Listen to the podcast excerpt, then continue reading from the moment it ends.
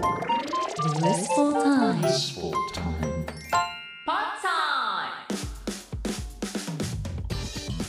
こんにちは。小林拓一郎がナビゲート。 ZIP-FM Blissful Time。ここからは Pod Time。いろんな歴史を駆け足で振り返りご紹介しています。クリスマスですね。マライアの季節ですね。ということで今日はマライア・キャリーの歴史ご紹介します。マライア・キャリーは1970年3月27日。ベネズエラ系移民の父アルフレッド・ロイとアイルランド系アメリカ人の母パトリシアの間に3人兄弟の末っ子としてニューヨーク州ロングアイランドに生まれます。小さな頃から人種差別に苦しみます、まあ学校で友達からだけではなくてなんと親や先生たちからもです。4歳の時家族みんなの絵を描いていると父アルフレッドは彼女に茶色のクレヨンを投げつけ黒い肌ではないことを理由にいじめたりもしたそうです。また彼女の父がアフリカ系であることを知らなかった先生たちは彼女の描いた絵を見て使う色が間違ってるわって笑い物にしたり。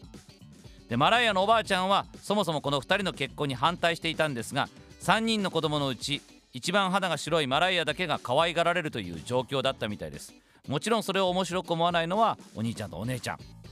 マライアはお兄ちゃんからの家庭内暴力にも苦しみます。よちよちと歩けるようになるまでに私は暴力を嗅ぎ取る本能を身につけていたと後に語っているぐらいです。まあお兄ちゃんがこんなんならばお姉ちゃんぐらいは味方にはなってくれなかった。12歳の時姉から精神安定剤を盛られた小指の爪くらいの量のコカインを吸えと言われた。熱い紅茶を投げつけて重度のやけどを負わされたことも売春宿に売られそうになったこともある、まあ壮絶すぎる過去も語ってるんですね。まあ、きっと超絶美人でどっか昔から人の目を引く魅力を持った女性だったからこそ身内をはじめ周りからの嫉妬も買ってしまったマライア。それでも歌手になるという夢を抱きながらその夢を諦めずウェイトレスのバイトをしながらそのチャンスを待っていました。そんな中で掴んだのがブレンダ・ケイスターというシンガーのバックコーラスの座。そんなブレンダに連れられて訪れたパーティー会場で CBS レコード現ソニーミュージックエンターテインメントのトミー・モトーラ社長。えブレンダがですねこの子の歌声いいわよ。聞いてあげてよ。って言ってデモテープを渡すんです。社長びっくりします。こんなところに逸材がと。すぐさまデビューの話が決まります。1990年「ビジョン・オブ・ラブ」でデビュー。このシンデレラストーリーとデビュー直前に NBA のファイナルで「America the Beautiful」を熱唱してなんだこの歌声の持ち主はと話題になったことからマライア一気に大ブレイクを果たします。デビュー当時のキャッチコピーは7オクターブの音域を持つ歌姫。1991年には女性アーティストとして3人目となるビルボード誌のアーティスト・オブ・ザ・イヤーに選ばれます。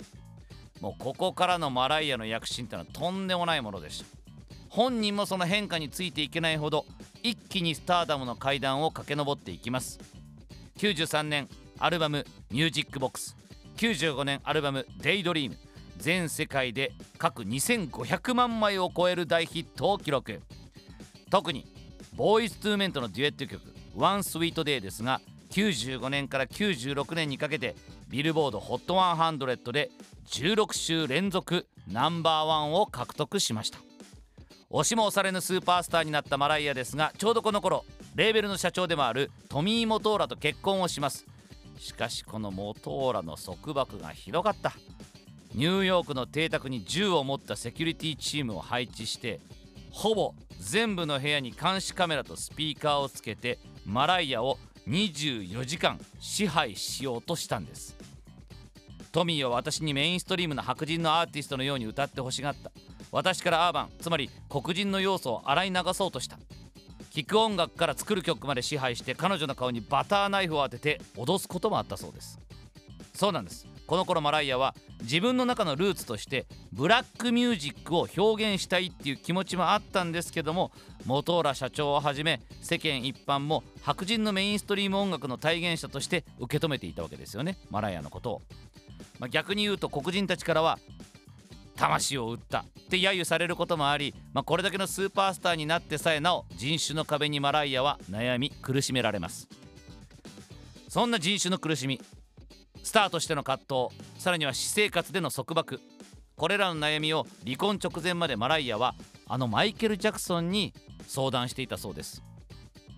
そしてついに元浦と結婚してから5年後に離婚が成立。その後は歌手のルイス・ミゲルや野球選手のデレック・ジーターらと交際したりしています。私生活での苦しみもあってかそれが彼女のキャリアにも影響を及ぼします。90年代後半にはですね世の中的にもヒップホップだったり本格的 R&B をはじめとするブラックミュージックが一気に台頭します。こうなるとマライアの楽曲は本格志向のリスナーたちからは敬遠されがちになってあれはリアルな R&B じゃねえよと批判を受けるようになったりします。マライアも97年「バタフライ」っていうアルバムをリリースして本格的なラッパーたちと共演したりもするんですが、まあ、それまでのマライアの業績からしたらそこまでのヒットにはなりませんでした。ここからちょっとキャリアしばらく低迷期へと突入していきます。そんなマライアがミュージシャンとして再復活を果たしたのが2005年「The Emancipation of Mimi」をリリース。99年頃からささやくような歌い方に加えて全盛期並みの高音が復活して彼女の新境地が切り開かれるわけですね。実はこの時プロモーションで日本にやってきて僕はその時にこの ZIPFM 初のお仕事としてマライア・キャリーにインタビューもさせていただきました。だ個人的にもこのアルバムへの思い入れはとても強いんですけどもね、まあ、実際とても素晴らしい作品。今でもマライアの名作として語り継がれています。ミミっていうのがマライアの幼少期からのあだ名で、まあ、どちらかというと嫌な思い出が多すぎてあんまり過去を語ってこなかったマライアが初めて自分の内面を歌の中で描き出したことでより多くのリスナーの共感を得た作品になったわけです。マライアが本当の意味でアーティストとして自分をさらけ出した作品でもあるんですよね。このアルバムをリリースしてから3年後マライアは俳優のニック・キャノンと結婚、まあ、後に離婚はするんですけども2人の子供を授かります。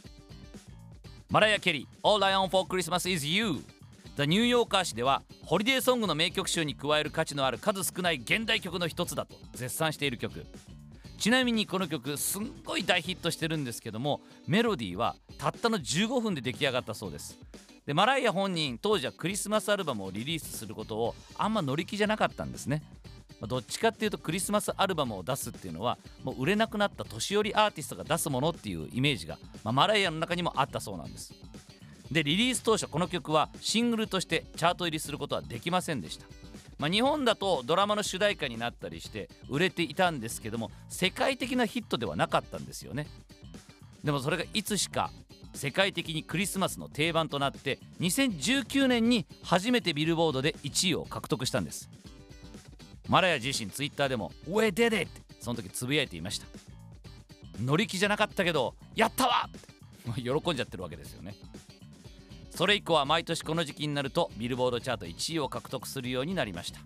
そしてマライアのどの名曲よりもマライアを代表する一曲となっているわけです。まあ印税もすごいことになってるみたいですけどもね。